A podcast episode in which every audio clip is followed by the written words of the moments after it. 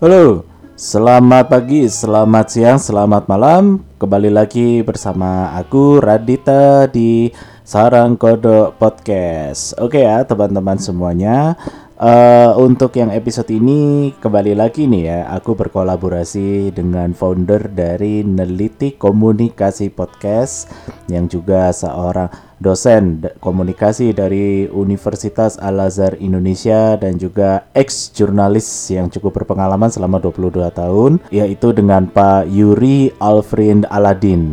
Uh, pada episode yang sebelumnya, mungkin sekitar episode ke empat belas kali ya, itu aku sempat berduet itu dengan Pak Yuri gitu ya. Dan sekarang itu kita berkolaborasi lagi. Hanya saja topik pembahasannya tentu berbeda dari yang sebelumnya ya teman-teman semuanya. Kalau yang sebelumnya aku lebih banyak membahas tentang uh, bertemakan jurnalisme ya, dan juga tentang media baru dan media lama. Tapi untuk yang ini uh, Pak Yuri Alfrin Aladdin membantu aku nih untuk membedah uh, buku aku yang keempat ya. Nah ini teman-teman ya.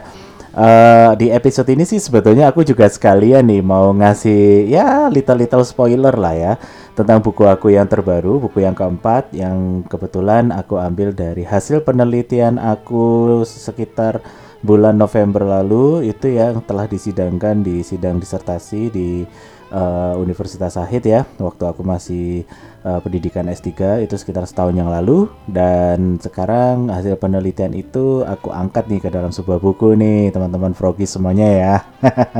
Oke, okay, uh, untuk yang ini aku penelitiannya tentang terapis pijat, dan ada ketertarikan juga nih dari Pak Yuri ini untuk uh, apa namanya uh, untuk tahu lebih banyak tentang seperti apa sih ini proses riset yang aku jalanin uh, selama aku mengemban pendidikan di strata tiga ilmu komunikasi. Oke, nah teman-teman semua uh, untuk episode ini tentunya uh, aku akan berkolaborasi juga dan mungkin akan menjadi Q and A nih ya. Agak deg-degan juga nih aku ditanyain sama Pak Yuri nih terkait dengan uh, penelitian aku kemarin, tapi jangan lupa ya teman-teman semuanya tetap dengarkan dan setia bersama Sarang Kodok Podcast. Oke?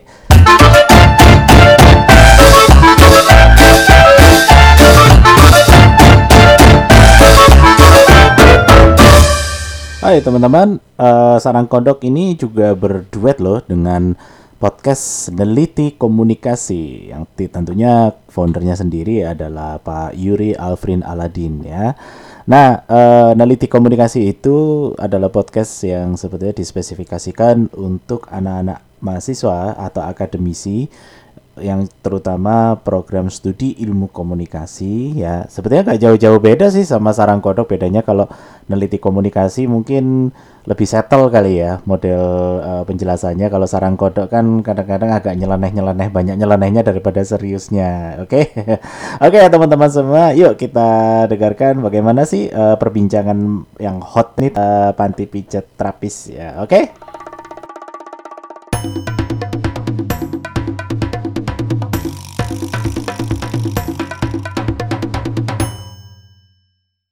Baiklah, uh, uh, netizen, netizen, netizen, netizen.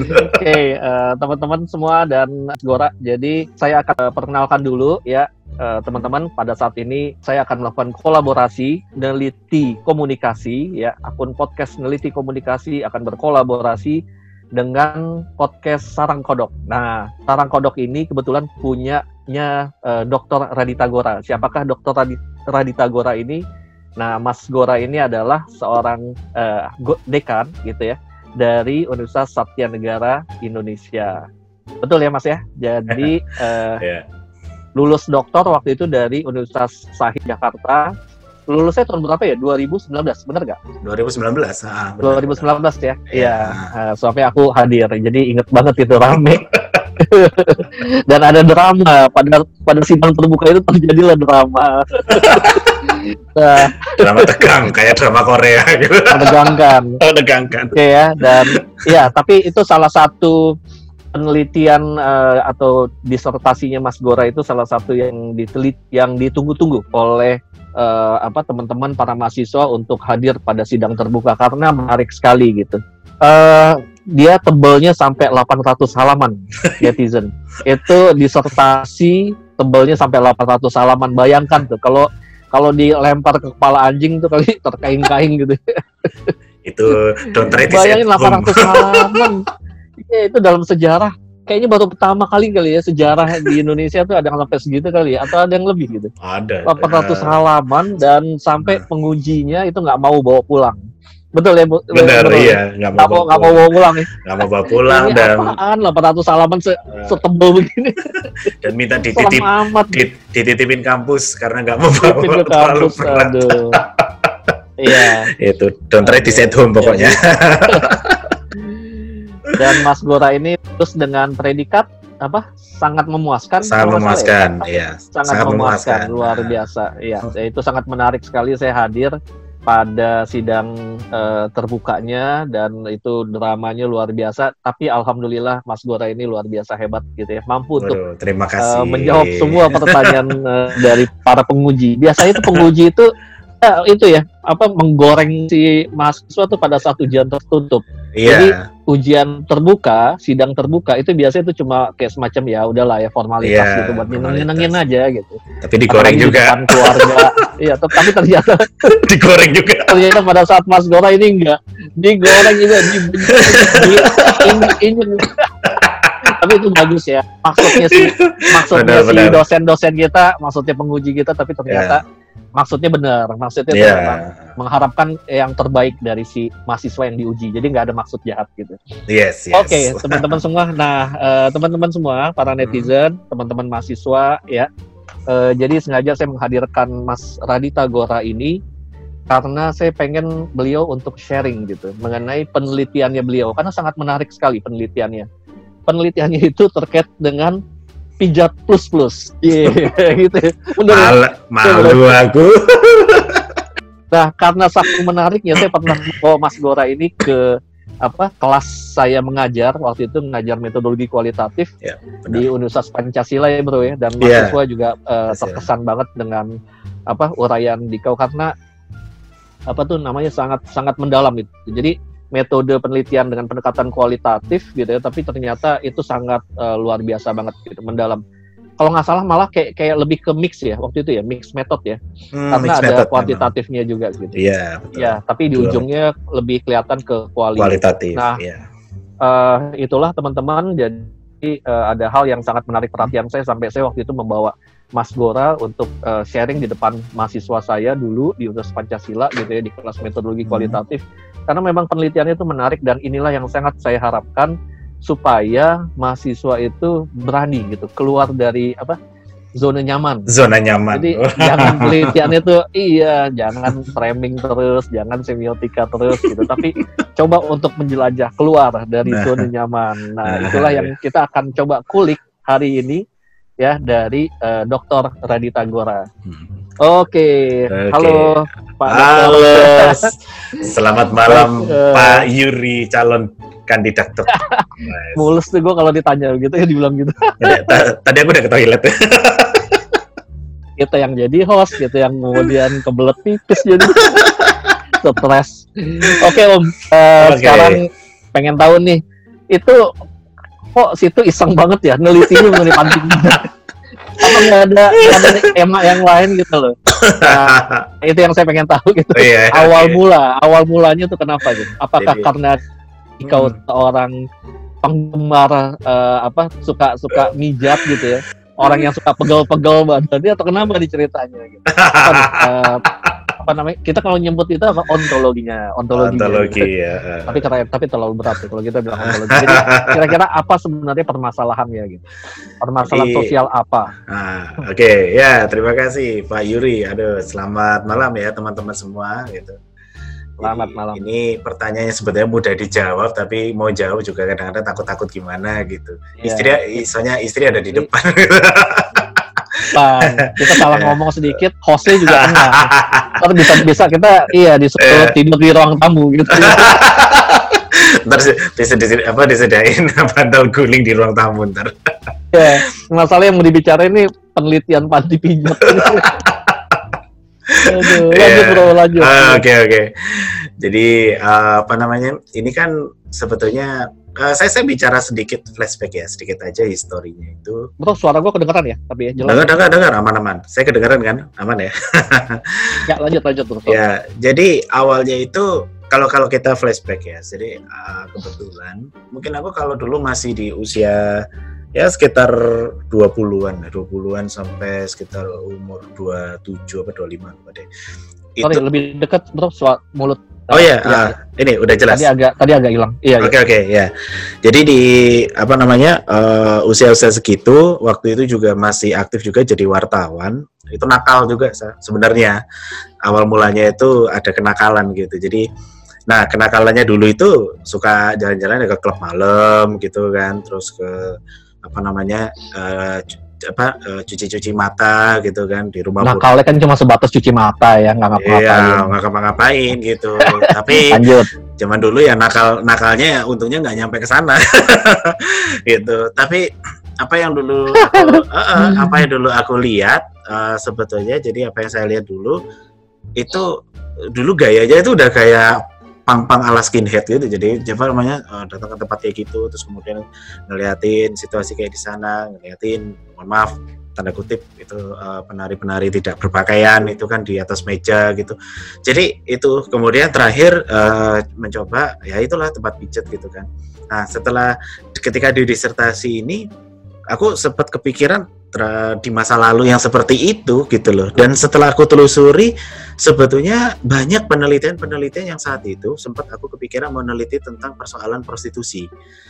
Tapi setelah ditelusuri uh, dari berdasarkan hasil kan ada istilah kita itu penelitian terdahulu ya, itu melakukan compare supaya kita bisa menemukan novelty. Yeah. Jadi uh, compare-nya itu banyak penelitian-penelitian yang membahas tentang prostitusi. Ada waktu itu beberapa penelitian, tetapi mereka kecenderungannya lebih kepada aspek psikologisnya. Itu pendekatan psikoanalisa Freud itu contohnya.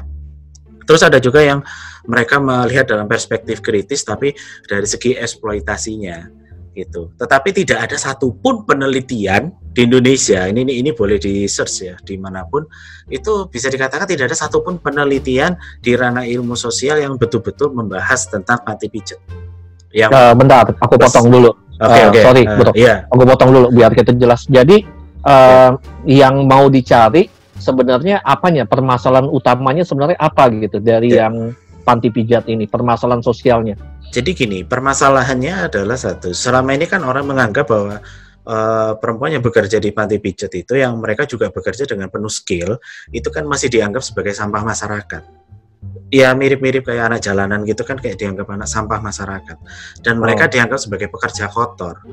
Tapi tidak pernah ada satupun uh, masyarakat yang betul-betul care terhadap persoalan kehidupan sehari-hari mereka, kebiasaan sehari-hari.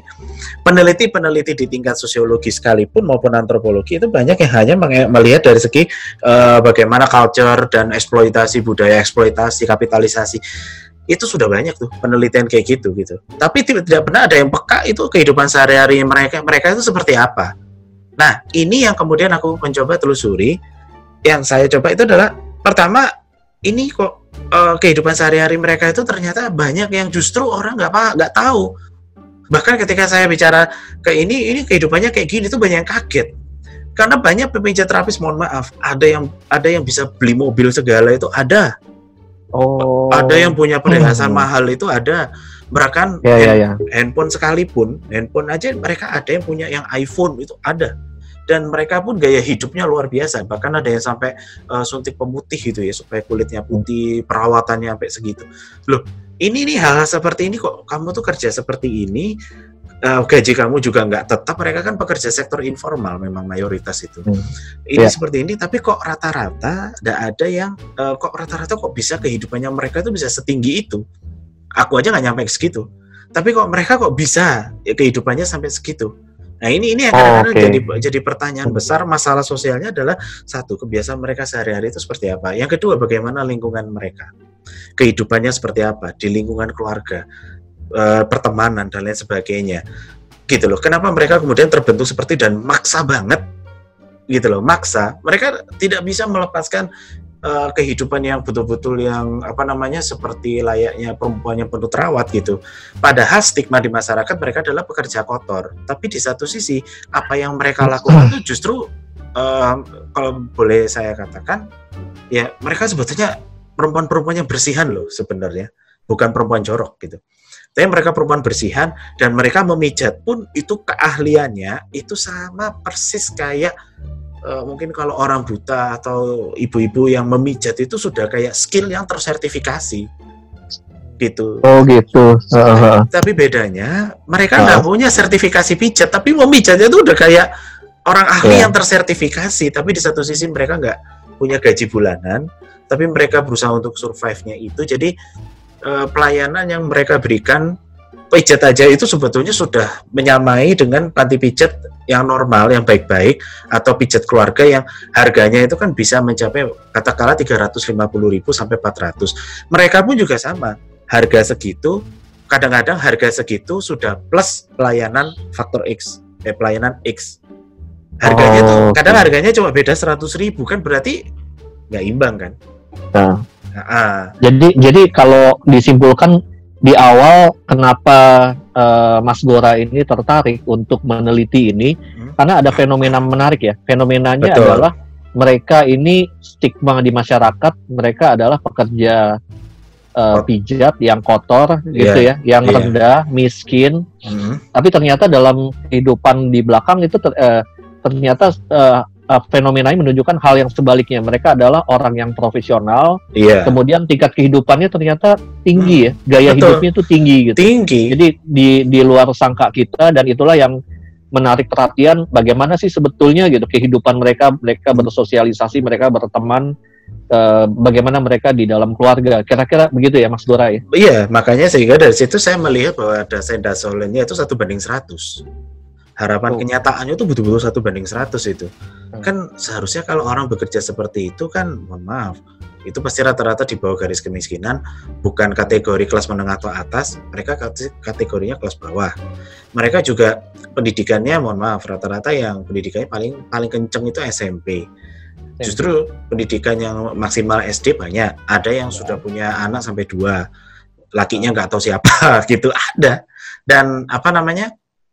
Mereka menjalani kehidupan seperti itu, bahkan ada yang eh, ada yang kebetulan aku lihat dalam kehidupan sehari-hari itu dengan anaknya, rumahnya aja bagus, gitu kan? Uh, rumahnya uh. bagus. Aku waktu penelitian sempat ngikutin tuh, ya kan, sampai ke adalah kota gitu ya di Jawa Barat, gitu kan, ngikutin ke sana, ngeliatin tuh.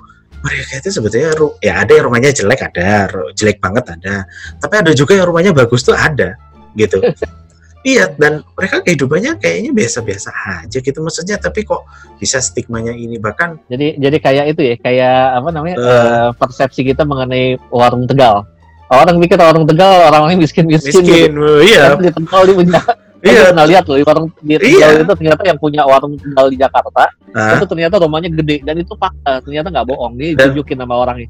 Iya. Ini dia nih orang punya ini. Dan modelnya kayak begini juga gitu ya. Dan rata-rata rumahnya bukan di Jakarta kan, rumahnya mesti di kota asal kan. Karena iya di iya. Tegalnya gitu. Uh, ada itu, saya pernah menemukan fenomena itu di Brebes sama Tegal itu ada memang.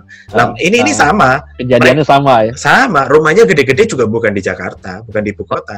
Cari duitnya di sini, tapi duitnya dikirim ke sana gitu kan. Dan luar betul, biasa. Iya. Ya. Jadi menarik ini, ini menarik ya. Iya, makanya saya bilang ini dasar-dasarnya satu banding seratus. Bahkan percaya bangga, ada yang mendanai orang tuanya haji itu dari hasil, mohon maaf. Ada emang ada hajinya itu? Aduh, nggak tahu deh. Pak ya, yang penting pokoknya jangan dikasih tahu aja.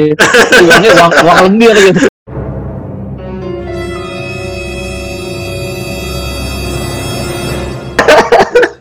Ya udah. Aja di hajinya. Iya, rumahnya yang di sana aja pasang foto-foto habib-habib, ulama-ulama, terus foto Mekah. Bener, bener Pak. Itu saya lihat Aduh. Sendiri, kaget ya. Kan. Itulah makanya saya melihat ya. Ini bener-bener saya bilang. Awalnya saya nggak mikir bahwa permasalahannya angka sampai sejauh itu sih enggak. Saya nggak mikir ke sana. Tapi setelah terjun ke lapangan, akhirnya saya baru ngerasa ini timpang banget. Ini perbandingannya satu banding seratus. Saya bilang. Ada yang sampai punya mobil, gitu kan? Mobilnya itu. Ya. Uh, kalau sebut merek gak apa-apa ya, misalkan kayak Agia atau mereknya mobil Yaris gitu kan, Bahkan ada yang punya mobil agak gedean itu apa itu? E, dulu punya Suzuki itu yang model kapsul hmm. itu ada bener. Sampai punya kayak gitu.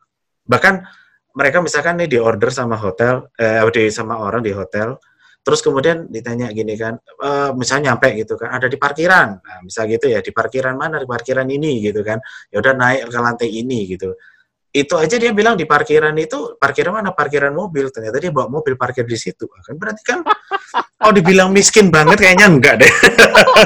Nah, orangnya yang bikin malu, yang pakai dia mobilnya mobil murahan, dia mobilnya mobil mahal. Malu. Langsung derajat, derajatnya turun. Langsung turun.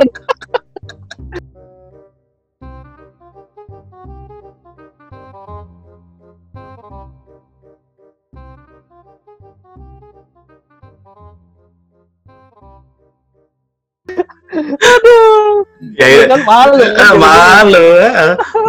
Makanya dari situlah saya melihat ini timpang banget ini. Makanya saya bilang ini dasar dan dasolonnya tinggi banget ini. Satu banding seratus kan. Jadi harap, ya. Maksudnya harapan kita adalah seharusnya kalau kamu bekerja seperti itu ya harusnya hidup, hidup kamu kan lebih sederhana, jauh lebih sederhana. Tapi kenyataannya mereka justru hidupnya tinggi-tinggi gitu loh. Ya.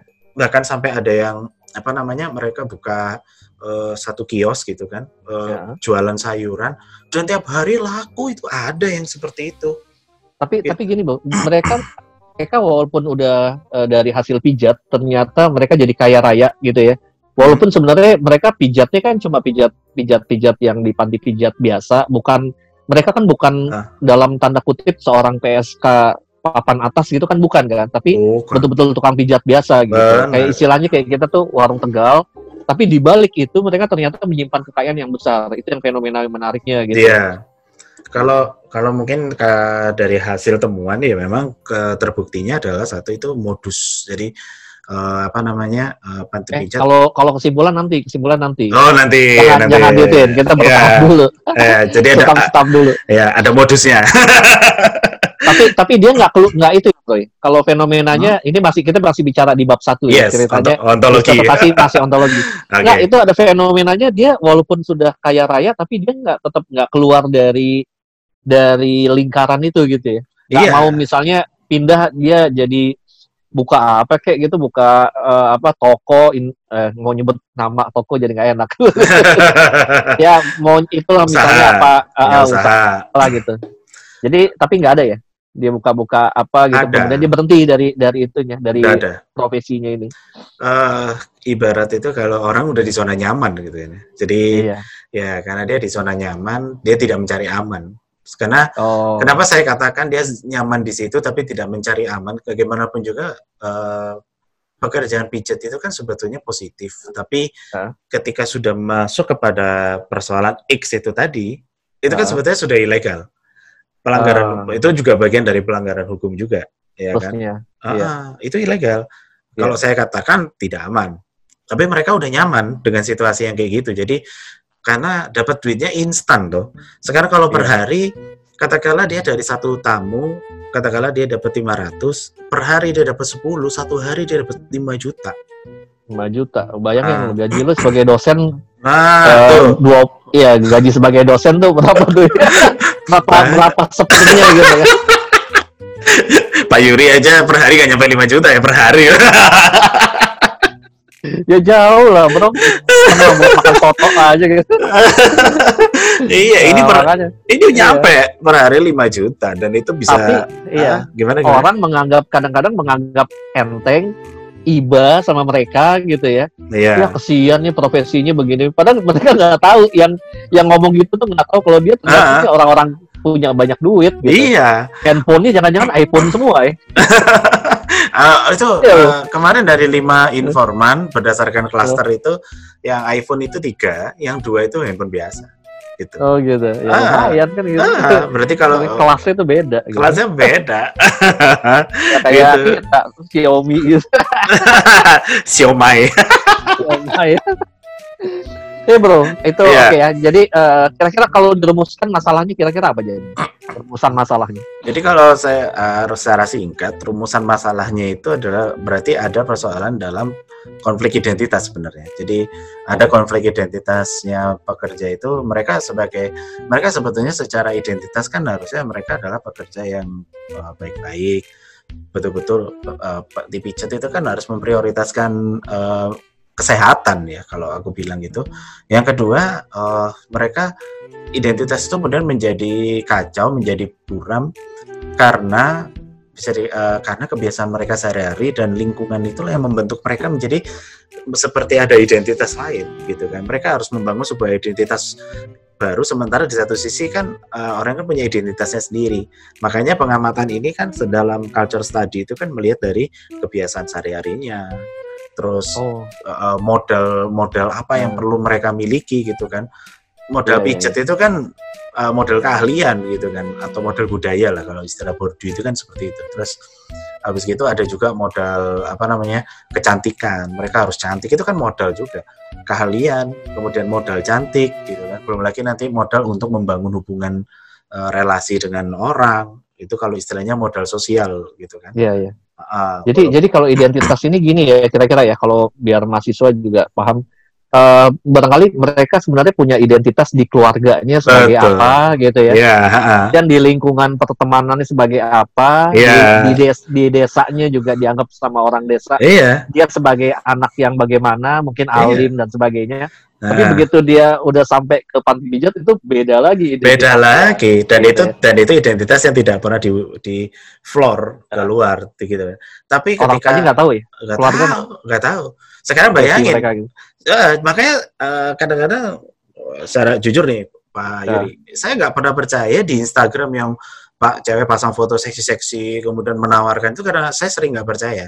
Karena yang berdasarkan apa namanya berdasarkan pengamatan itu justru rata-rata perempuan-perempuan yang bekerja panti pijat apa segala itu kalau di Instagram apa itu biasa-biasa aja. Malah oh. mereka sering posting lagi ikut pengajian gitu kan, pakai pakai uh. jilbab apa pakai jilbabnya nikab gitu kan, pakai nikab uh-huh. lah. Eh, yang cadar itu apa? Nikab bukan? Iya. Iya. Kadang kadang pakai nikab, kadang uh, syar'i gitu kan di masjid gitu. Tapi kalau sudah balik ke Jakarta ya udah lepas semua. Berarti kan identitasnya kacau kan itu. Jadi mereka nggak nggak menampilkan bahwa mereka cewek di panti pijat di Instagramnya iya, itu nggak pernah ya, sama sekali nggak kelihatan. Bahkan ketika mereka berada di panti pijat pun juga mereka nggak mau memposting apapun di media sosial. Oh, oke oke oke. Gitu. Jadi jadi ya, mereka, ya. mereka hanya mengandalkan. Jadi supaya itu ya mereka fotonya biasa aja dan itu mereka sudah punya koneksi tamu. Gitu. Uh. Tapi kalau di media sosial mereka nggak nggak nggak nampang yang kayak gitu gitu. Ya, ya. Itu ya enggak gitu kan. Iya, yeah. uh, tapi ini di luar koridor itu ya, di luar koridor yang ada yang menjajakan lewat Twitter gitu kan, memang sengaja kan pasang fotonya. Kalau itu kan yang benar-benar itu kan P S K profesional yeah, ya, kayak uh, gitu ya. Kalau ini kan sebenarnya nggak, dasarnya kan dia sebenarnya pemijat gitu. Iya gitu, jadi pemijat. Rata-rata informan yang saya wawancara itu justru mereka biasa-biasa aja penampilannya, yeah. bukan yang terus yeah, ekstrim yeah. banget. Nah itulah, makanya saya bilang ini kacau ini. Makanya rumusan masalahnya adalah ada konflik kan, identitasnya itu kan konflik jadi identitas. Iya kan, di tempat asalnya kayak gini, eh tempat pijat dia kayak gini gitu kan. Itu udah terjadi tuh konflik identitas kan. Nah dari konflik identitas itulah yang mau yang ditelusuri itu berdasarkan apa? Kebiasaannya, yeah. modal apa yang perlu mereka miliki, terus bagaimana strategi mereka untuk bisa survive di dalam lingkungan yeah. sosial seperti itu. Nah itu rumusannya. Okay. Nah. Okay, menarik banget. Oke, okay, uh, itu tadi ya mengenai permasalahan. Yeah. Kenapa sih Om Gora ini kok tiba-tiba dalam tanda kutip jadi berminat, bukan berminat, bukan berminat sama itunya orang ya, maksudnya. Bukan berminat sama orang yang yang pemijatnya, tapi meneliti. Gitu. Menelitinya. Berminat meneliti. Ya kita mesti hati-hati, ini yang nonton bini bini nonton juga soalnya. Oke. Oke oke oke. Sekarang yeah. kita masuk ke babak yang kedua. Eh, babak kedua. Jadi kayak Bab- tadi kan. Babak yang kedua ini adalah. Oke Om Gora, segmen yang kedua ini kita mau tanya nih mengenai Uh, teorinya tuh yang dipakai apa sih, teori atau konsep untuk penelitian ini, karena uh, kita perlu se- kalau untuk meneliti kan kita perlu apa namanya pisau bedahnya gitu ya buat analisisnya yeah. gitu. Nah, hmm. uh, untuk meneliti ini pakai apa nih buat teorinya dan met- uh, metodenya gitu. Kalau sebelum masuk ke semacam teori itu kan berangkat paradigma dulu ya sebenarnya. Jadi ya. Kalau saya udah melihat perspektif ini kan ada upaya tujuannya itu adalah mengadvokasi para pekerja kan, oh. membela kepentingan pekerja, mengadvokasi. Tuh. Sekaligus tadi kan yang kita lihat e, fenomena mereka seperti ini kan harusnya kita juga berikan enlightenment, pencerahan ya. Itulah kepada masyarakat. Masyarakat harus tahu ini tujuannya apa, gitu kan. Eh, masyarakat seperti ini itu seperti apa, kehidupan mereka seperti ini kenapa. Jadi jangan selalu mudah uh, masyarakat memandang bahwa mereka adalah pekerja kotor, sampah masyarakat, terutama yeah. kaum perempuan yang uh, apa namanya kaum perempuan yang sensitif gitu kan, bahwa yeah. oh perempuan-perempuan gitu kotor dan sebagainya gitu ya. Ya namanya perempuan gitu kadang-kadang suka main perasaan, jadi kadang-kadang ada logika yang harus kita pahami bahwa kehidupan mereka itu juga sebetulnya juga ya kehidupan yang normal, mereka juga menginginkan kehidupan normal tapi gimana gitu kan. Nah, itu kan berarti ada enlightenment tuh, ada tujuan enlightenment-nya. Sehingga disitulah kalau kita rangkum tiga itu kan menjadi paradigma kritis. Nah, hmm. dalam paradigma kritis itu kan tadi yang saya katakan ada advokasi, pembelaan terhadap mereka, memberikan pencerahan kepada masyarakat. Itu dan juga uh, nanti ada tujuan kita uh, mereka dipekerjakan oleh satu institusi, eh, satu instansi, mereka di sektor informal dibayar itu paling hanya dibayar, mereka tidak ada punya gaji bulanan tapi mereka dibayar per tamu gitu kan ya e, sementara pembayar, pembayaran per tamu saja itu bisa harganya tinggi, mereka cuma dapat berapa tapi instansinya bisa dapat gede, berarti ada persoalan kapitalisasi kan di situ. Instansi ini dalam arti ininya ya e, panti pijatnya berarti ya. Kan ah, berarti kan ada pandangan ideologi, prinsip dasar ideologi di situ yang harus dibongkar ya kan. Berarti ini ini ada tujuan ideologinya ini apa? Apakah sekedar kapitalisasi kan? Kalau kita bicara kapitalisme itu kan general banget kan, sifatnya itu kan dia luas. Padahal kapitalisasi atau kapitalisme ideologi itu kan uh, ada pengerucutan kembali di situ. Cuman kalau yang seperti ini uh, apa namanya kalau saya lihat ketika di awal penelitian saya bilang bahwa satu novelty saya nanti ke depan adalah satu bahwa ada persoalan yang sebetulnya berbeda dari yang sebelumnya. Kalau sebelumnya kebanyakan pekerja-pekerja seperti itu adalah kor- korban-korban trafficking semua kan, hmm. penjualan-penjualan perdagangan manusia yang dilakukan di pelabuhan, di penerbangan atau di mana gitu kan, mereka hmm. diperdagangkan, dipaksa dijual. Ternyata mereka juga nggak bukan bukan manusia yang terpaksa loh. Mereka mau keluar dengan kapanpun, kemauan sendiri. Kemauan sendiri dan mereka bisa keluar kapanpun asalkan oh. asalkan mereka tidak melanggar kontrak kan gitu kan. Mereka Aha. bisa mereka bisa keluar kapanpun itu yang mereka mau dan nggak ada paksaan, nggak ada itu nggak ada. Jadi makanya uh, satu novelty yang ketika awal saya bilang ini penelitian-penelitian terdahulu itu mohon maaf gitu ya. Ini nggak enak nih, mudah-mudahan profesor-profesor zaman dulu nggak ada yang marah sama saya.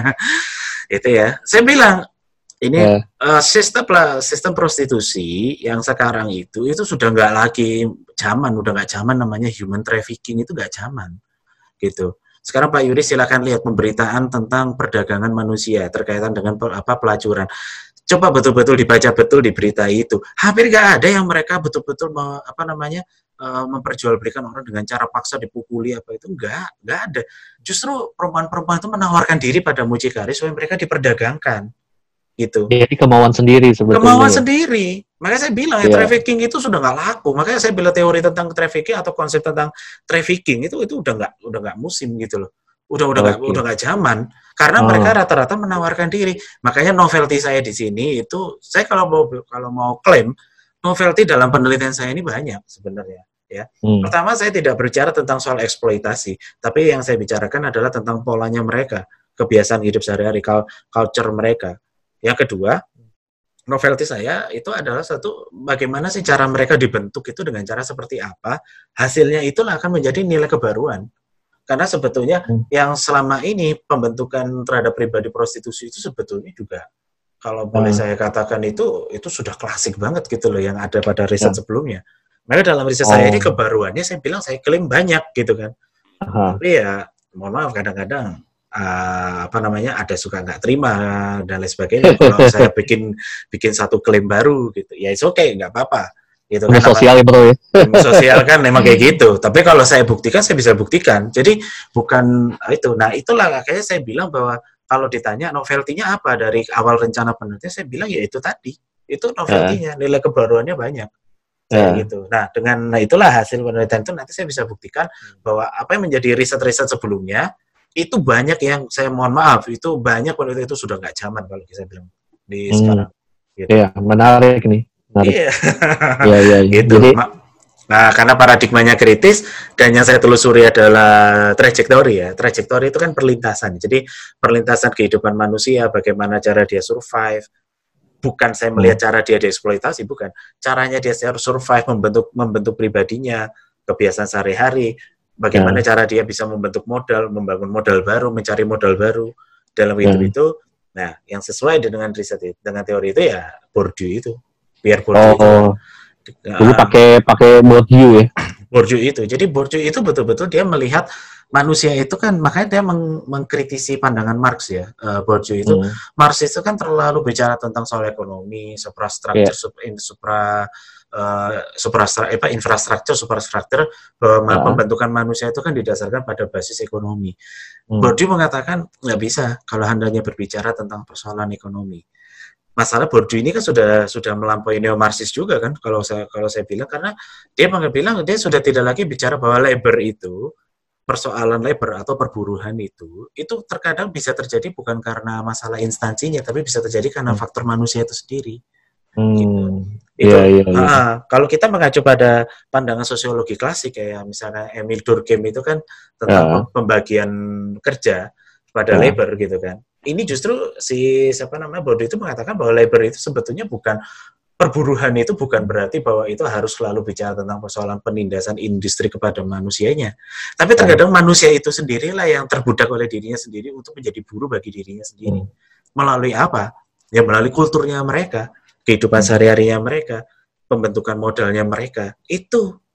Ya. Nama nama teorinya apa, Bro? Untuk yang Pierre Bourdieu ini. Jadi Bourdieu itu sebenarnya tidak punya satu teori khusus justru.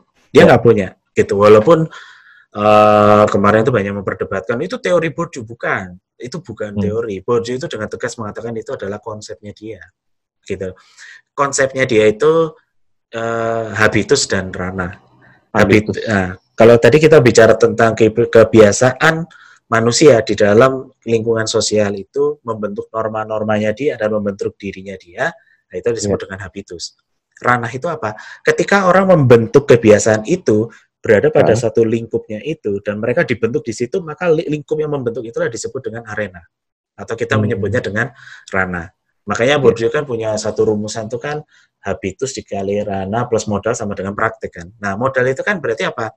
Modal itu adalah uh, hal yang harus dimiliki oleh si individu itu. Kalau kita mau hidup di dalam lingkungan masyarakat kan kita harus punya modal. Modal apa?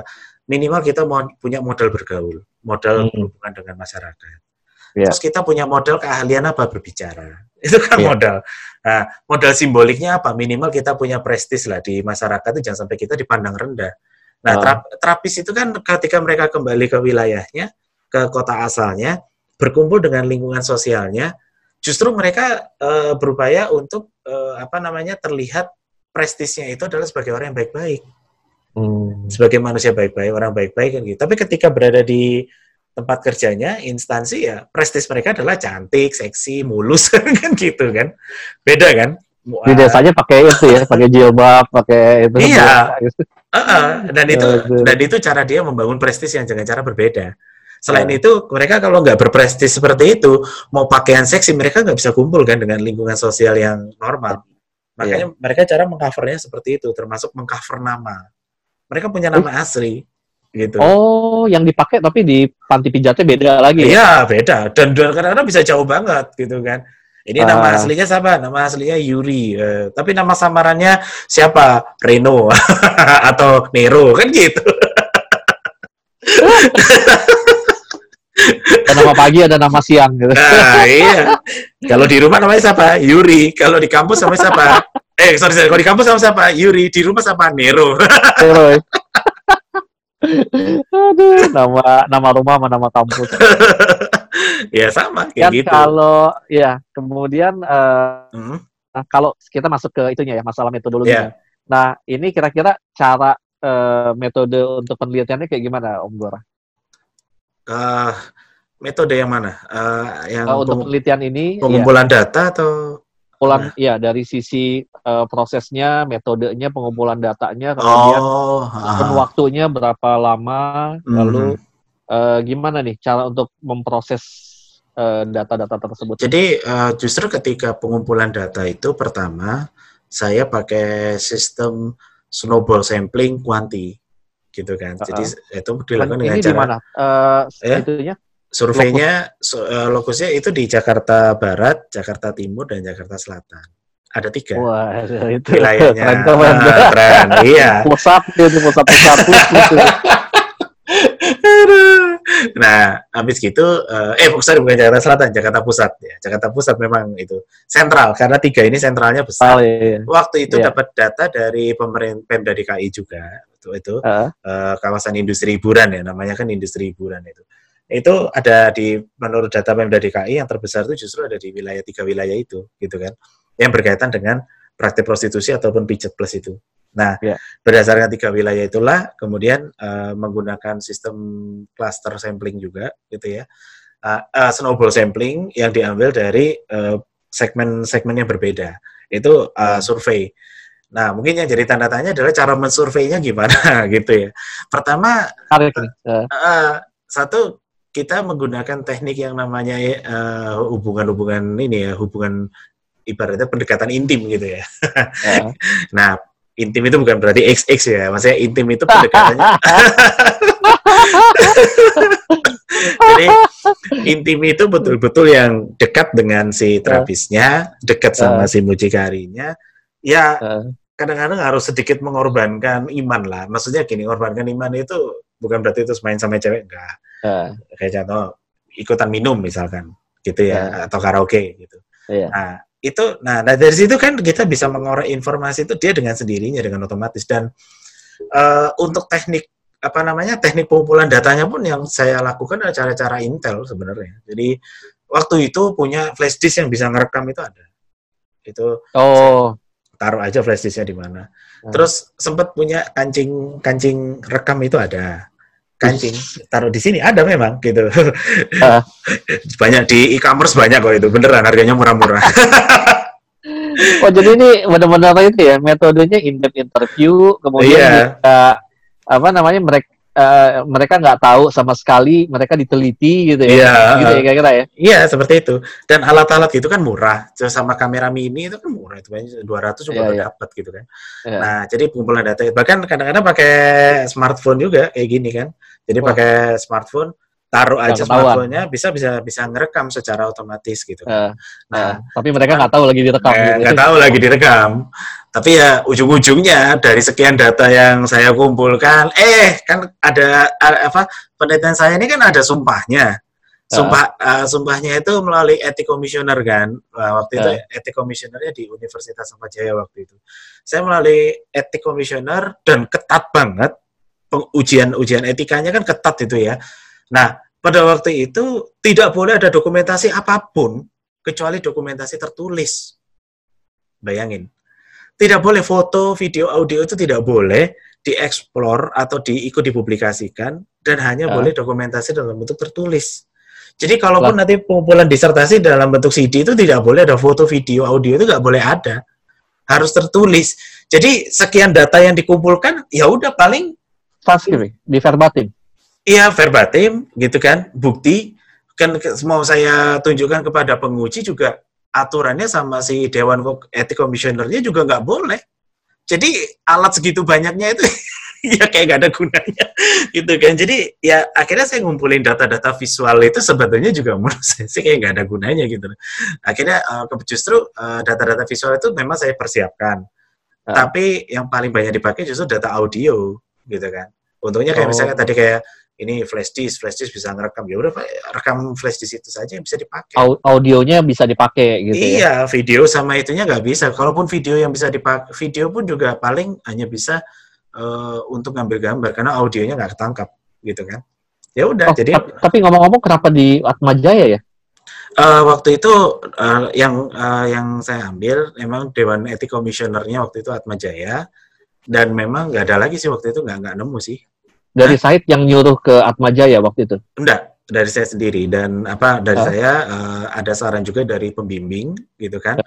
untuk uh, apa namanya dimasukkan ke Dewan Etik Komisioner gitu kan. Nah, oh. waktu itu nggak tahu itu Dewan Etik Komisionernya siapa, uh, dapat arahan pembimbing di Atma Jaya, ya udah ngikut aja kan. Dan oh. sempat uh, ibaratnya kita kita udah kayak diuji aja di sana gitu kan, tapi hanya uji etikanya saja. Jadi, oh gitu. Uh, sempat kemarin. Uh, uh-huh. apa namanya dalam hal pengumpulan data hasil verbatim itu kan sempat di cross check tuh sama pembimbing juga kan, tapi ya banyak ya, sorry. Uh, promotor Pak Pak Pinky ya promotor ya, tapi yang waktu itu menyarankan Pak Michael dua Pak Michael oh. dua oh iya nah, itu uh, ko- kopro ya kopro Pak ko, ko, ko promotornya uh-uh. Tapi pada waktu di cross check itu berdasarkan data itu memang saya nggak pakai data audio, data video nggak saya lampirin apa gitu, tapi ternyata data data tertulis saya itu ternyata vulgar banget. Aduh, kata-kata itu bahasa banyak banget. Jadi udah kayak mirip stensilan gitu bro. Jadi di lampirannya itu kan iya. lampirannya verbatim tuh. Iya. Verbatimnya udah nah. kita nggak nggak kenal, nggak tahu yang besar. Kalau zaman kita yang tahu stensilan. Iya, jadi uh, jadi di verbatimnya itu bu, bahasanya banyak yang vulgar, langsung bisa disuruh sensor. sensor. Ya udah anggapannya tipu katanya gitu anggapannya. Nah, itu pengumpulan datanya. Seru sih, pengumpulan datanya seru dan nggak bisa kita lakukan satu hari dua hari. Sebetulnya memang nggak pernah saya sarankan itu di ranah S satu, memang nggak pernah karena yeah. teknik pengumpulan datanya itu lama. Dan susah juga karena uh, tipikal yeah. penangkapan data itu memang wawancara mendalam itu kan nggak bisa hanya sekedar udah hmm. kita ketemu sama narasumber satu hari terus kita wawancara, nggak bisa uh. kayak gitu, uh. ya kan? Kita harus kenal dekat sama si pemijatnya, kita kenal dekat yeah. pemijatnya, kita sampai datang ke rumahnya, wah kita samperin kita ini, bahkan mereka pun kalau uh, sudah terbuka sama kita itu kalau penetrasi sosial kan ada istilahnya itu. Ketika sudah intim itu kan mereka akan membuka gitu kan siapa. Nah, ketika ada istilahnya mereka membuka diri dalam apa namanya uh, self disclosure-nya itu, nah itu mereka baru bahkan foto-fotonya pun bisa ditunjukin gitu. Hmm. Bahkan mohon maaf, fotonya dia main sama tamu yang rekamannya sama tamu aja bisa ditunjukin sama kita itu tanpa canggung gitu kan.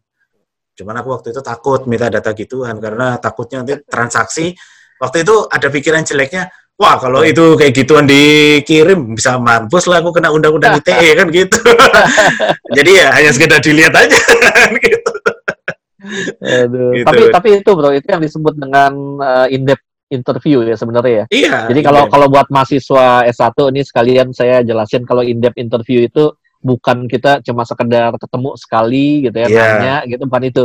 Tapi yang seperti yang dilakukan oleh Mas uh, Radita Gora ini. Jadi yeah. ketemu berkali kali-kali ya, kemudian ada upaya untuk melakukan apa namanya pendekatan supaya mereka kemudian lebih terbuka dalam informasinya gitu ya.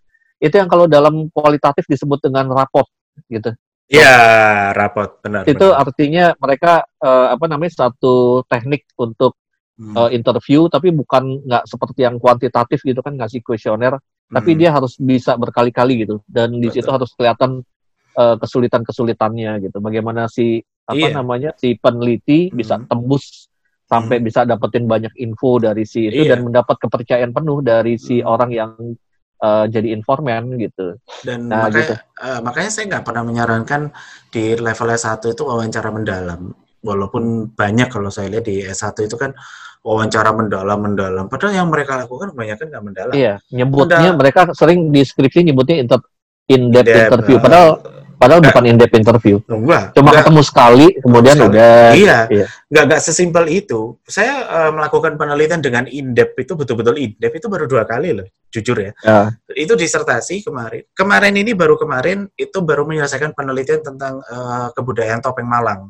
Nah, boleh nih kapan-kapan hmm. saya share nih ke mahasiswa ya gitu ya.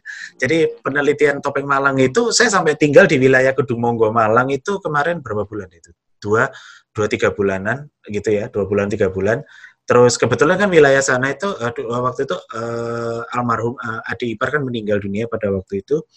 Ya. Saya sempat ke sana.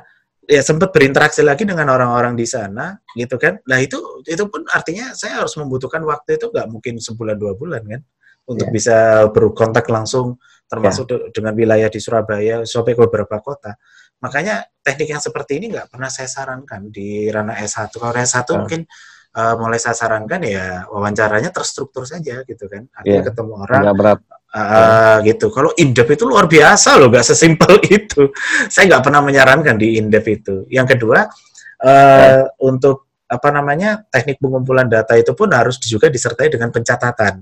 Nah, uh. pencatatan itulah yang nanti yang akan menjadi poin-poin kita disesuaikan dengan transkrip yang nanti akhirnya kan kita masuk ke ranah coding kan.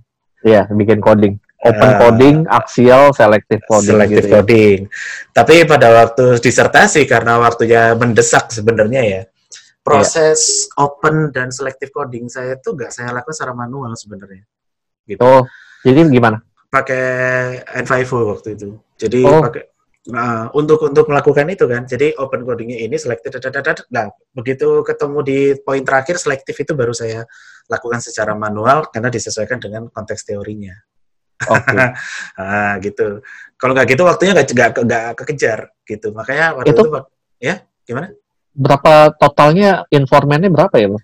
Dari, dari pemijat wak- gitu. Jadi gini, waktu itu kan saya meng- sebelum melakukan terjun ke lapangan itu melakukan uh, survei dulu penyebaran yeah. kuesioner elektronik melalui Google apa namanya Google Form. Ke ini pem- jadi kayak kuanti ya, pertama pakai kuesioner uh, dulu pakai ya. kuesioner. Dan saya tidak untuk melaku- me, apa untuk menyeleksi uh, uh, menyeleksi itu. Gitu ya. Uh, betul. Dan saya tidak melakukan yang namanya uh, analisa regresi gitu enggak. Enggak sampai nah. ke tingkat regresi, juga juga saya enggak nyampe ke korelasi itu enggak nyampe, apalagi determinasi gitu enggak nyampe. Jadi uh, paling hanya sampai di pengumpulan data uh, begitu masuk cross tapping, cross tap ya namanya tabulasi, eh apa uh, sorry tabulasi silang itu loh, cross taps itu kan nggak nyampe ke uji validity juga nggak nyampe gitu, hmm. oh, itu nggak karena itu melalui data-data cross taps dan saya juga udah pasti ketika diukur dalam distribusi normal, distribusi data udah pasti nggak normal, makanya non parametrik sifatnya. Hmm. Nah saya karena menggunakan data nominal non parametrik menggunakan analisa faktor untuk bisa menemukan ada berapa faktor yang paling dominan membentuk para pekerja kan ada ada dalam field itu kalau hmm. uh, habitus itu kan eh sorry pem, uh, pembentukan praktik manusia menurut Bourdieu di bukunya Distinction itu ya itu yang paling utama adalah kita harus mengidentifikasi arenanya juga arenanya itulah menentukan arena itulah dilakukan dengan cara faktor itu tadi jadi faktor apa yang paling dominan membentuk uh, kepribadian si Uh, bukan kepribadian, jadi membentuk uh, diri pekerja itu itu melalui analisa faktor di S P S S kan ada itu analisis faktor. Nah analisis faktor itu ada berapa faktor yang ditemukan kemarin ketemunya ada lima. Nah oh. dari lima faktor ini berarti ada lima faktor berarti itu nanti dibagi menjadi lima klaster. Nah dari lima klaster ketemu tuh karakternya satu klaster itu apa saja karakter informan, kar- klaster dua karakternya apa, klaster tiga dan sampai lima. Masing-masing itu, nah itu baru kita harus cari terapis yang harus sesuai dengan karakteristik klaster. Astaga. Nah, waktu itu saya sudah kenal terapis itu kan udah banyak, jadi udah saya, saya udah tahu, oh klaster pertama itu orangnya yang ini, klaster dua yang ini, klaster tiga yang ini gitu, gitu. Dan analisa klaster itu kan akan mengetahui mana yang kelas atas, mana yang kelasnya bawah itu ada. Mana yang mana yang terapis murahan, mana terapis yang mahal itu tahu, ketahuan itu dari klaster. Dari klaster itulah cara saya menentukan informan. Ketemu kan ada lima klaster, maka ada lima informan. Gitu. Sebetulnya bisa uh, sebetulnya waktu itu satu klaster itu bisa saja mau saya misalkan uh, satu klaster bisa jadi tiga empat orang. Tapi ternyata ketika kita coba dengan combine-nya snowball sampling, satu klaster aja udah jenuh. Gitu. Satu informan aja udah jenuh. Totalnya jadi cuma lima informan. Lima informan, uh-huh. ya, dengan klaster yang berbeda, karakter yang berbeda. Dan ini ini kelima-limanya waktu itu sudah ketemu pada titik jenuh. Gila.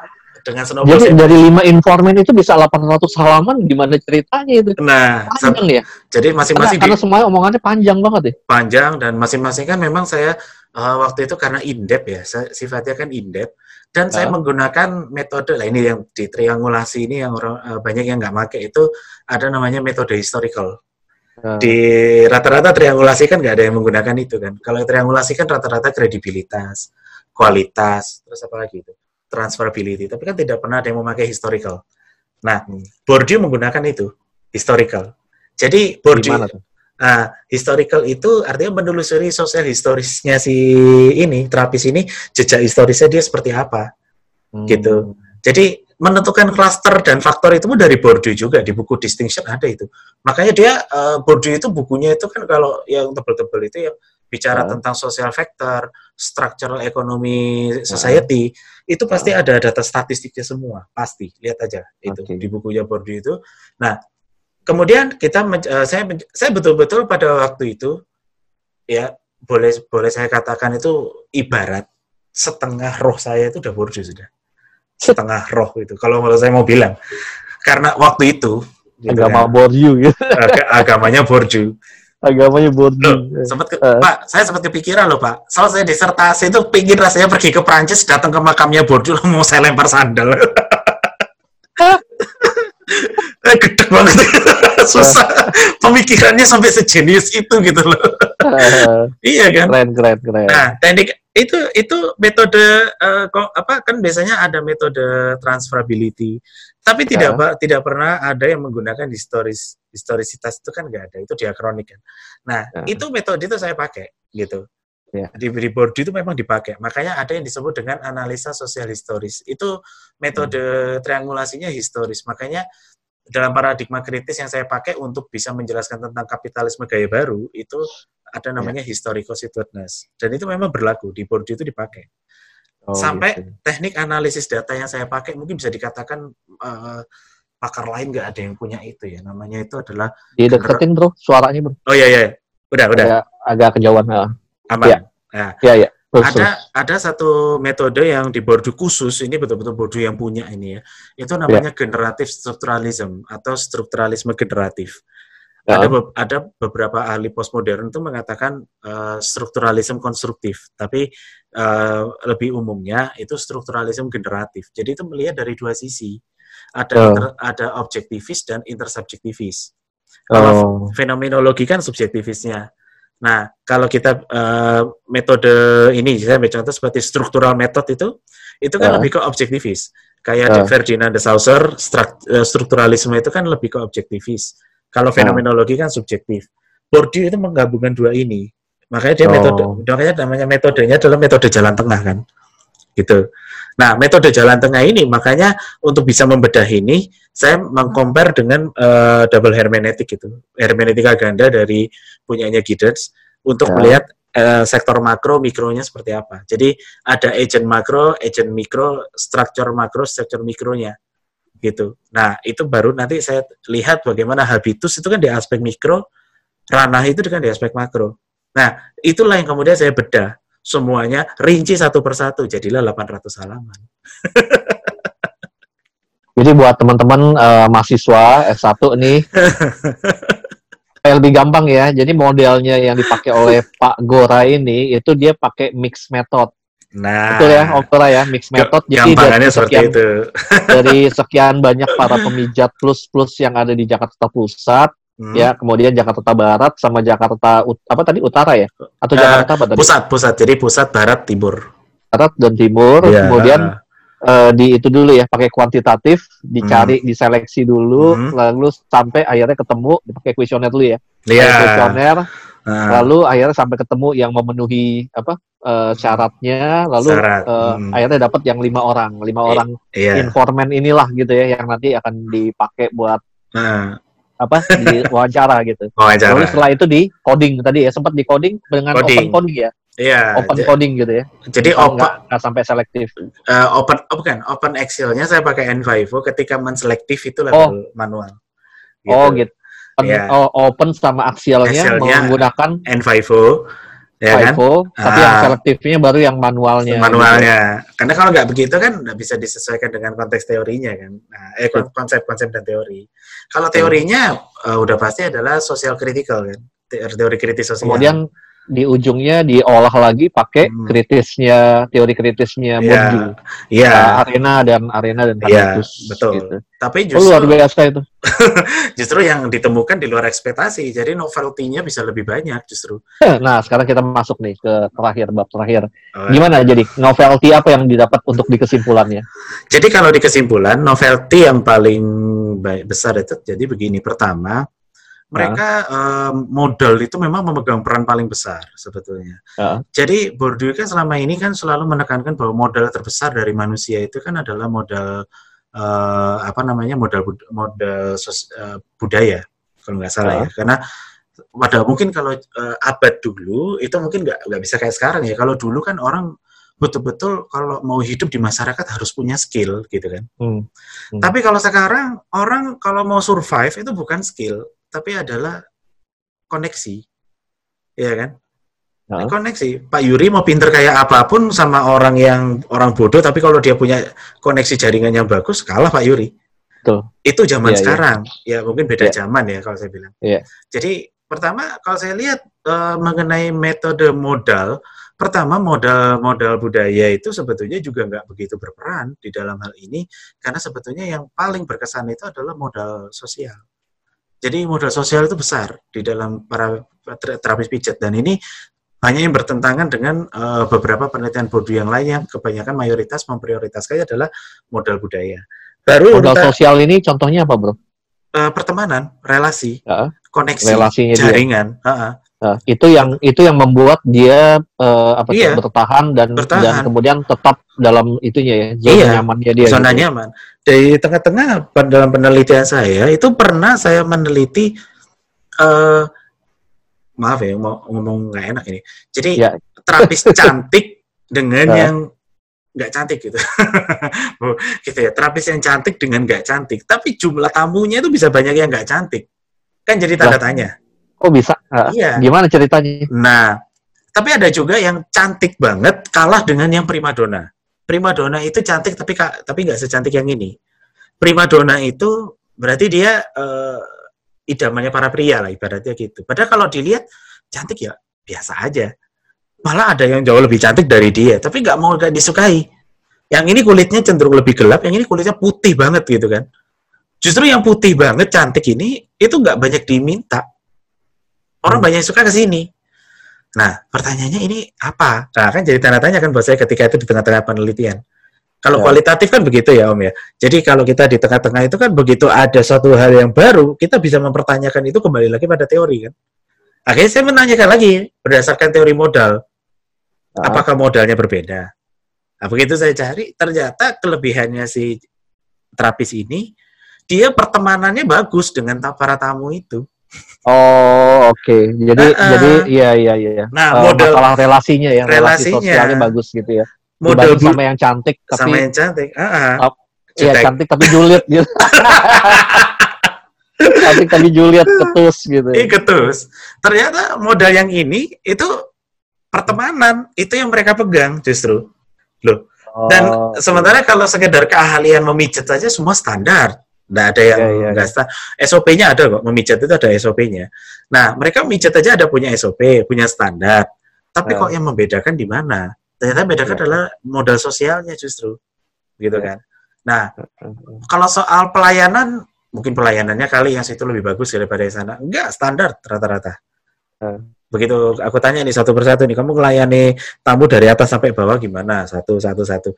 Ternyata kalau kita sebetulnya juga kalau diambil itu benang merahnya sama kok, tapi hmm. uh, yang membedakan adalah itu tadi bagaimana dia berhubungan dengan itu dari kontak sosialnya, cara berkomunikasi, hmm. memperlakukannya itu itu bagus memang, dan itu yang sukses kalau saya lihat. Ya ibarat jadi, kalau orang orang kerja itu koneksi kan lebih menang daripada sekedar pinter kan. Iya, dan dan itu sah aja itu uh, bisa kelihatan sih ya, yang kayak misalnya anak lulusan universitas sekarang yang pinter. Nah, I P K-nya iya I P K-nya tinggi ya empat koma nol tapi nah. ternyata nggak bisa dapat dapat kerja. Sementara ada yang I P K-nya cuma dua koma lima gitu. Iya. Tapi ternyata bisa cepat satu nah. bulan langsung dapat kerja. Nah, logikanya kan begitu. Iya, makanya karena, karena koneksi, relasi gitu. Ya bisa juga. Heeh, relasinya itu, itu ternyata ada juga ya di apa uh, yeah. model di di apa uh, kalangan para pemijat politik. Iya, yeah, betul. Ternyata juga terlihat juga gitu. Iya, yeah. Dan novelty saya adalah menggunakan Bourdieu itu di dalam riset seperti ini. Itu belum pernah terjadi. Saya sudah nyari sampai ke jurnal internasional sekalipun gak ada yang menggunakan Bourdieu di dalam penelitian prostitusi wajib pijat itu. Bahkan hampir gak pernah ada kok penelitian tentang prostitusi pakai Bourdieu itu, gak bisa dikatakan hampir gak ada itu. Saya udah search uh, jurnal mulai dari nasional sampai internasional. Makanya saya berani klaim. Ini kebaruannya di situ. Yang kedua, kebaruan saya adalah menggunakan model ini ke dalam penelitian terapis pijat. Tapi kembali lagi, kadang-kadang ada orang bisa terima, ada enggak, kan gitu ya. Nah, yang apa uh, yang pertama itu tadi uh, di kesimpulannya novelty adalah masalah modal relasi sosial, modal relasi sosial, modal modal relasi sosial. Bilangnya gitu. Iya, jadi uh, bukan modal sosial namanya.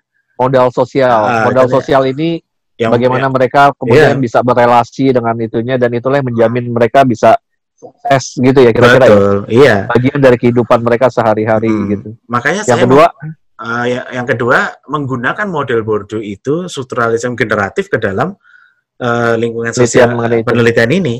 Karena selama belum ini nggak pernah ada gitu ya? Pernah ada. Selama ini kan yeah. penelitian gitu kan biasanya kebanyakan di ranah sosiologi itu mesti di rata-rata rata-rata itu di sektor organisasi, perusahaan gitu-gitu. Uh, iya, iya. Instansi, institusi pendidikan. Yeah. Nah, itu itu sering. Bourdieu pun pernah menulis satu buku tentang habitus ranah itu di sektor pendidikan. Uh. Gitu kan. Tapi kan Uh, Bourdieu sendiri pernah menulis tentang apa namanya dominasi maskulin bukunya. Uh.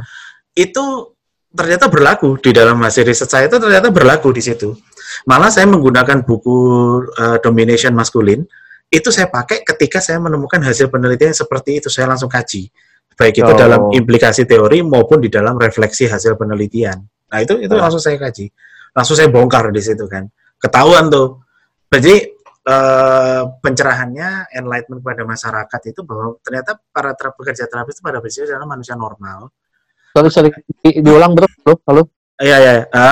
Nggak kedengeran tadi, bisa diulang? Pencerahannya apa tadi? Iya, oke. Okay. Pencerahannya itu adalah kepada masyarakat. Pertama, uh, di sini terapis itu sebetulnya mereka adalah masyarakat atau makhluk sosial biasa. Mereka bukan mas- manusia-manusia yang sebetulnya terlalu mencari perhatian, ya enggak. Gitu kan?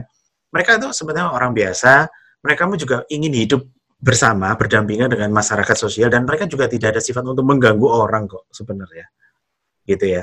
Jadi itu itu bentuk penca- itu enlightenment-nya. Yang kedua, mereka uh, hidup itu juga sebetulnya juga bisa dikatakan hidupnya berantakan, bahkan banyak yang kalau orang Jawa bilang itu bobot bibit, bebetnya itu nggak bagus gitu kan. Tapi ya gimana, itu memang kondisi sosial kan macam-macam gitu kan. Nah, itu mereka hidup dalam lingkungan seperti itu, gitu. Tetapi di sini yang makanya melalui saya punya satu konsep om yang nggak nggak dimiliki oleh beberapa itu, saya uh. namanya adalah social incubation, inkubasi, social incubation, uh, inkubasi sosial. Jadi inkubasi uh. itu kayak ibarat orang itu kalau bayi itu diinkubasi itu loh, supaya dia bisa men, supaya uh. Uh, salah satu fungsi inkubasi bayi itu kan supaya bisa menyesuaikan dengan uh, kondisi di luar kandungan kan. Itu uh, salah satu fungsi inkubasi. Nah, uh, kalau di ranah bisnis, ada namanya inkubasi bisnis. Itu kan pembinaan masyarakat supaya dia terbiasa dengan scope atau lingkup bisnis itu. Kan yeah, ada modal-modal yeah. modal-modal yang harus mereka miliki kan. Iya, yeah, U M K M nah, gitu ya. U M K M. Nah, di sini adalah social incubation, inkubasi sosial. Mereka diinkubasi di situ. Uh. Jadi, mereka itu harus uh, ada pembentukan baru. Jadi jangan menyalahkan terapis karena para terapis itu ketika di masyarakat mereka itu sebenarnya anak orang baik-baik aja. Tapi ketika mereka masuk ke instansi atau institusi panti pijat, mereka dibentuk sebetulnya, diinkubasi. Nah, kayaknya itu saya katakan, kekerasan yang mereka terima itu bukan kekerasan fisik yang oh, dipukul lah, diceplas lah, apalah gitu, enggak. Kekerasannya itu adalah simbolik. Jadi kekerasan yang dia terima kekerasan itu tapi juga enggak eh, enggak melawan gitu ya. Jadi kekerasan yang tidak disadari, terima begitu saja dan dia tidak melawan. Misalnya apa, Bro? Logikanya gini, Pak Yuri ngasih tugas sama mahasiswa. Ayo, Kak, ngerjain tugas, mata kuliah metode penelitian kualitatif, dikumpulkan dua minggu lagi. Itu kekerasan simbolik, Pak. Tapi kalau enggak. Untuk yang tukang pijat ini, kira-kira kekerasannya dalam arti apa? Jadi keinginan gini. Dari orang yang minta lebih atau apa kali ya, barangkali ya. Nah, kekerasannya itu justru komunikasi itulah alat kekerasan. Makanya saya kadang-kadang itu kuliah jurusan komunikasi itu betul-betul harus di, diarahkan gitu. Maksud saya, komunikasi itu kan bisa menjadi alat kekuasaan dan alat kekerasan. Walaupun di satu sisi komunikasi bisa menjadi alat untuk mediasi, yeah. atau atau apa untuk membentuk suatu hubungan yang baik. Tapi yeah. jangan salah, komunikasi itu bisa menjadi alat kekerasan. Karena yeah, yeah. mereka bilang gini, eh tamu-tamu itu ya suka sama terapis itu yang kalau kemarin itu justru saya temukan itu, mereka nggak suka sama terapis yang terlalu langsing kayak artis itu nggak suka justru. Kurus-kurus gitu ya, seleranya. Apa, jadi selera Pak Yuri nggak masuk gitu. Jadi eh bini, bini lagi nonton. Maaf, Bu. Itu yang ngomong yang bukan bukan saya ya, Bu. Bentar lagi. Abi, Abi tidur di luar ya. ambil ambil bantal sama guling sono tidur di luar. Luarnya benar-benar luar rumah lagi gitu. Nah, lanjut, lanjut, itu lanjut. Itu mereka. Jadi uh, ternyata tamu itu uh, misalkan gini, ada yang dibilang tamu itu harus suka sama yang cantik-cantik, yang main putih-putih gitu. Ada yang kayak gitu. Jadi kamu harus cantik, kamu harus putih. Kalau kamu mau laku gitu loh. Kalau kamu duitnya banyak ya kamu harus ngerawat diri gitu kan. Nah, akhirnya sampai ada yang dibela-belain itu beneran. Om, saya, saya tuh seumur umur nggak pernah tahu loh ada namanya suntik pemutih itu baru kemarin. Pas penelitian. Oh, jadi gara-gara seperti itu uh, ya. Uh, uh. Uh, mereka akhirnya jadi jadi memaksakan diri iya. untuk uh, iya. Sampai a- beli. Ada di pressure tuh begini. Jadi mohon yeah. maaf membesarkan buah dada payudara. Gitu, ada payudara yeah. gitu ya. Situ yang vulgar loh ya, enggak vulgar. Ya memang namanya begitu gimana. Oh iya, iya. Ada suntik pembesaran itu dan mereka oh. mengikuti. Oh. Karena setelah kamu kok bisa punya inisiatif? Ini salah satu pertanyaan ya. Kamu uh. kok punya inisiatif mau besarin gitu itu buat apa? Loh, aku tuh diomongin sama bos aku itu. Jadi tamu-tamu itu memang pad- jadi uh, yang melakukan kekerasan itu bukan cuma sekedar bosnya ya. Tamu yeah. itu juga melakukan kekerasan simbolik gitu kan. Yeah. Ada misalkan eh gua sukanya sama yang itunya gede gitu kan. Nah, akhirnya mereka ngikutin. Terus ada tamu yang suka kulitnya putih gitu kan katanya uh, terangsang. Nah, ada yang kayak gitu. Terus ada juga yang mereka uh, ada yang masih mungkin perwajahannya anakan, tapi umurnya juga nggak anakan. Per, uh, umurnya cuma masih dua puluh dua dua puluh tiga gitu, perwajahannya anakan itu ada yang disukai juga. Gitu. Oh ya, jadi kamu jangan sampai nanti muka kamu keriput apa, jadi kamu harus ngerawat gitu kan. Ada hmm. yang tamu itu suka hmm. rambutnya orange, ya apa, apa kuning gitu. Jadi hmm. mereka ngikutin pola-pola itu dan itu nggak difilter. Hmm. Gitu loh. Diterima begitu saja. Gitu. Nggak difilter, diterima begitu saja. Jadi, oh sukanya yang putih-putih, udah suntik pemutih gitu. Aku ya baru tahu loh ada suntik pemutih itu, ya kan? uh-uh. Terus pembesaran itu ya baru tahu juga, gitu. Jadi kadang-kadang itu bukan bukan bener, bahkan mau uh, ada yang sampai uh. apa namanya supaya saking ininya ada yang di pressure itu. Ini saya bicara rasionalnya aja ya. Uh. Kalau dalam rasionalnya itu adalah mereka sampai di pressure. Ya udah kamu pasang aja kayak lintrik lintrik itu guna-guna gitu ya. Jadi kamu pasang susuk, guna ya kayak susuk atau guna-guna. Nah. Jadi kalau kamu sampai uh, kalau ada tamu yang lewat, kamu senyum dan tamu itu ngelihat kamu nanti tamu itu langsung terikat gitu kan. Nah, itu itu lintrik oh. ya. Jadi guna-guna daya tarik gitu ya. Uh, pelet ya mungkin ya kalau istilahnya itu kan. Ada yang kayak gitu, di di pressure dia dengan cara seperti itu ada, tapi itu caranya halus banget. Bukan yeah. yang bilang woi, kamu tuh emang gini, gini, kamu tuh jelek, makanya kamu tuh harus lihat. Enggak, enggak gitu, enggak. Jadi, yeah.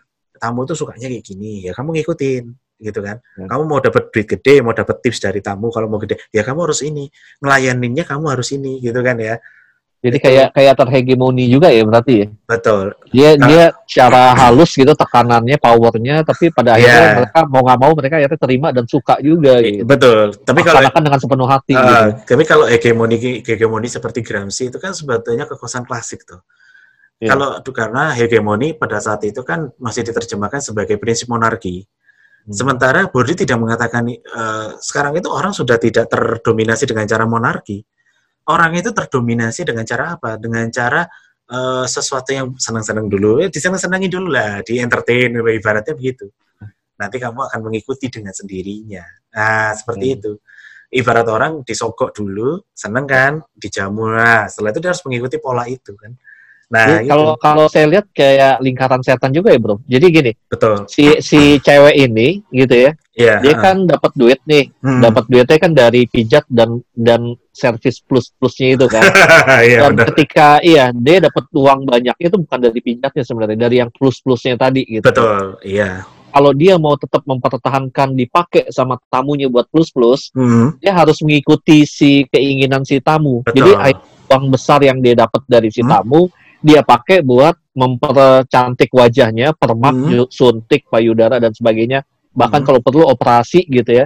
Yeah. Uangnya habis, udah gitu dia balik lagi kan. Jadi muter begitu aja gitu. Dia dapat uang dari si tamu, hmm. dia pakai lagi buat itunya. Kemudian kalau dia tidak uh, tetap melaksanakan itu, apa namanya, yang plus-plusnya dia kan nggak ada duit gitu. Itu, Jadi uh, oh, dia balik lagi, balik lagi hmm. ke situ lagi lingkarannya gitu. Iya, makanya disitulah saya menyebutnya, di situ adalah namanya strategi penukaran kembali.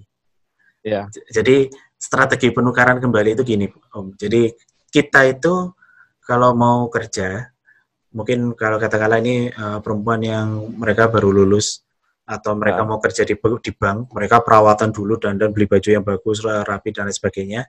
Nah. Mereka kosmetiknya aja beli yang mahal-mahal gitu ya, supaya wajahnya itu dan mempesona gitu kan. Mereka akhirnya kerja, mendapatkan ya. uang dari situ, nanti ujung-ujungnya uang itu juga akan balik lagi yang ke sini. Ya benar, iya. Memodali lagi, gitu. Itu namanya strategi. Lingkaran setan gitu kan, kejerat iya. lagi gitu. Ah, karena itu istilahnya strategi penukaran kembali itu. Kalau strategi penukaran kembali. Yes, nah. betul. Itu kayak orang bekerja gitu. Iya. Jadi kalau kita mau kerja sebagai I T ya kita harus modalin diri kita kan, modal kan. Nah, modalnya apa? Skill, keahlian kan itu pakai invest semua. Betul, betul. Pak Yuri jadi mau nggak mau, mau ya? Mau nggak mau. Pak Yuri nanti kalau mau jadi podcaster hebat, ikut dulu sih berkreasi kan gitu kan. Modalnya walaupun nggak bayar gratis, internetnya nggak nggak gratis kan gitu kan. Invest kan gitu. Ya, yeah. uh-uh. sebenarnya kayak... kalau kita dapat kita dapat dari itu uh, dari brand, kita dapat duit dari brand, invest lagi, gitu. invest itu, lagi, uh-uh. invest alat, uh-uh. jadi terpaksa kita dapetin lagi gitu, iya. dapetin lagi brandnya gitu. Makanya kalau di dalam bisnis itu kan ada istilahnya apa ya, uh, uh. supply ya, gitu ya. Jadi supply gitu. Jadi dia menyuplai kembali, gitu. Yeah. Jadi seperti menyuplai kembali, itu namanya strategi penukaran namanya. Strategi muter, penukaran. Jadi muter, jadi mau nggak mau karena dia mengharapkan yes. uh-uh. dapat duit yang banyak dari yeah. tamu, tapi dia harus mempertemak wajahnya gitu. Betul. Uang yang dia dapat dari uh, tamu sekian uh, juta, banyak gitu sekian puluh juta, dia pakai lagi buat iya. uh, dia habiskan buat kosmetik, buat belanja, iya. uh, operasi hmm. muka gitu ya. Iya. Tapi uangnya habis, dia balik lagi, dia harus balik. tamu lagi gitu. Tamu lagi. Muter lagi di situ. Muter. Gitu. Uh-uh. Walaupun iya, ada iya, uang iya. yang dikirimkan ke keluarganya segala, tetap aja itu akan kembali juga, nggak nggak utuh kan? Yang diberikan pada keluarga kan nggak utuh, dia harus surf, harus survive-nya kan gitu lagi. Bahkan harus uh, dapetin duit lagi. Gitu. Bayangin kosmetiknya aja nggak bisa yang merek pasar malam loh. Ketentuan oh, iya, iya. itu sudah iya. ketentuan dari perusahaannya itu kosmetik nggak iya. boleh yang bermerek dari pasar malam, itu nggak boleh. Harus yang harus yang merek-merek yang ada uh. di retail-retail tuh kayak golongannya Matahari, Sogo, Metro gitu-gitu lah. Harusnya nggak ada di situ. Disebut, jangan, jangan disebut, jangan disebut. Iya. Masalah, masalahnya aku juga nggak tahu merek kosmetiknya apa. Gitu. Tapi pernah lihat aja. Oh iya, ini uh. ada di T V, tapi yang mana ya nggak tahu juga gitu. Uh, ada, iya. Dan dan itu memang mereka harus harus yang kosmetik yang punya nama. Uh. Kalau uh. apa kosmetik pasar oh, malam itu nggak laku. Aduh, luar biasa, luar biasa. Ini menarik banget loh ini. Ini baru pertama kalinya gitu. Dengar ada yang disertasi dan temanya tuh temanya gila banget itu. Jadi unik. Uh, iya, Mas Gora. Pertama kali aku dengar ini dari sekian banyak orang yang disertasi, itu ada satu yang aku benar-benar nih nanti kalau sidang terbuka gue mesti hadir nih. Ya tahu ini gitu. Ini, ini beneran ya. Ini iya, iya, benar, benar, benar. Ini, ini gue mesti hadir nih kayak gitu. Soalnya ini menarik amat gitu. Satunya satu-satunya orang yang pas lagi sidang terbuka masih dihajar sama penguji. Itu ya dikau aja satu apa satu-satu aja gitu. Udah gitu, aduh. Udah gitu buku bukletnya habis lah. Gak bisa deh waktu itu. Pada pada penasaran waktu itu. Ya, memang, iya, iya. memang banyak yang nanya, emang kayak emang apaan Fatih pijat kan pada, gitu. Pada minta iya. Uh-uh. Dan uh. saya udah udah berapa orang tuh yang menanyakan tentang pijat plus pijat plus itu. Nah, bukan cuma nanya bro, bukan cuma nanya bukletnya, bukan cuma nanya itu, tapi minta vouchernya. Eh, vouchernya. Ada voucher. Di dalamnya ada vouchernya, emang lu pikir apa? Lah ini orang disangka, disangka di bukunya katanya ada vouchernya. Sampai waktu itu ada yang ini apa namanya? Ya udah sekalian dihadirkan aja narasumbernya. Ngadirinya gimana? Pakai jilbab terus pakai topeng gitu. Atau pakai pakai cadar gitu. Itu lucu. Iya. Itu menarik, menarik banget. Dari sekian banyak itu baru yang unik, baru yang seperti ini. Tantangannya biasa banget. Dari dari mod- modal nakal. Aduh. Tapi, pokoknya... tapi akhirnya itu ya berhasil dari gara-gara pengalaman apa dulu sering itu apa sering berkunjung. Mahasiswa apa-apa cuma ngelihat doang. Mahasiswa jangan doang, jangan nyontoh ya mahasiswa ya, jangan dicoba. Kan, tapi kan dulu kan uh, di kau kan cuma sekedar ngelihat gitu ya. Kita jangan ya. memberikan itu persepsi yang jelek. Kalau ngapain gitu. Dulu kan dulu kan enggak ketat Om, enggak kayak waktu zaman Ahok kan. Kalau zaman Ahok kan ketat banget itu waktu Ahok jadi gubernur kan. Ya dulu dulu enggak ketat. Kayak gitu itu enggak ketat. Jadi longgar banget gitu loh. Bahkan Uh, tempat-tempat kayak gitu dulu banyak banget gitu. Nah sejak yeah. zaman Ahok itu mulai banyak yang terkurang gitu, banyak yang turun. Nah zaman Anies lebih parah lagi. Sekarang sudah, hmm. makanya uh, tempat-tempat dulu penelitian saya itu sekarang udah bisa dikatakan yang tersisa paling cuma dua. Yang tiga, yang tiga, tiga udah nggak ada kok, beneran. Yang tiga udah nggak ada. Udah jadi A- mall kali. Ada, ada yang bangkrut baru, ba- baru bangkrut ini, gara-gara pandemi itu ada, bener. Iya, jadi kalau sekarang, uh, jadi makanya, makanya saya pun juga tidak pernah menyarankan uh, mahasiswa meneliti tentang itu gitu. Saya, saya nggak pernah menyarankan sebenarnya. Tapi kemarin ada juga mahasiswa skripsi saya itu tambeng juga itu, dia meneliti, ini lebih kocak lagi gitu. Ada yang meneliti tentang pembimbingnya aku juga, jadi like like fighter like son jadinya gitu ya. Like lecture like student gitu kan. Ada yang neliti tentang ini apa uh, namanya uh, striptease striptease di Twitter gitu, striptease di, uh, di apa namanya Bigo gitu. Iya ya, tapi tapi justru aku suka loh yang yang penelitiannya menantang gitu, suka. Ya ada beberapa mahasiswaku dulu yang skripsi yeah. neliti masalah gender, L G B T gitu ya. Mm-hmm. Tapi aku biarin, enggak, silakan explore ya. Penting pokoknya bisa jaga diri gitu ya. Selama bisa jaga diri, yeah. pasti kamu yakin gitu. Oh punya Pak, saya punya channelnya Pak, begini-begini-begini gitu. Ada yang baru-baru ini juga neliti masalah itu bro, yang pembunuhan apa namanya, uh, apa yang anak S M P bunuh. Oh iya iya. Kecil itu, uh, hmm. itu juga ada mahasiswaku yang neliti itu juga gitu hmm. ya. Dikaitkan dengan masalah itu apa teori resepsi Stuart Hall. Oh itu. Nah. Itu keren banget gitu. Jadi, wah, iya iya, itu harus ya, explore kita, itu. Kita memberikan apa namanya tantangan buat tantangan mahasiswa buat kita gitu ya, supaya, supaya berani keluar semangat. Dari sangat keluar dari zona nyaman. Ya, kayak ya. Ini Om Gora ini gitu. Kalau kalau saya sih jujur udah mulus menurut saya gitu.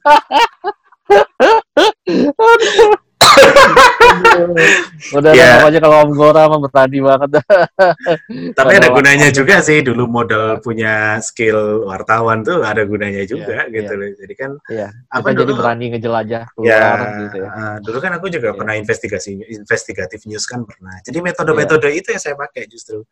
Malah yeah. sempat dikritik karena saya nulisnya, nulis yeah. disertasi itu gaya jurnalis banget, tulen. Lah gimana oh, sama bro S dua gue pernah dimarahin dulu yang lagi di U I uh, sampai di iya kayak kayak jurnalis gitu ya nulisnya sampai iya. yang yang ngujinya kayak ngomel-ngomel gue dibilang gitu. Anda tahu nggak saya dulu juga jurnalis penguji gue waktu itu.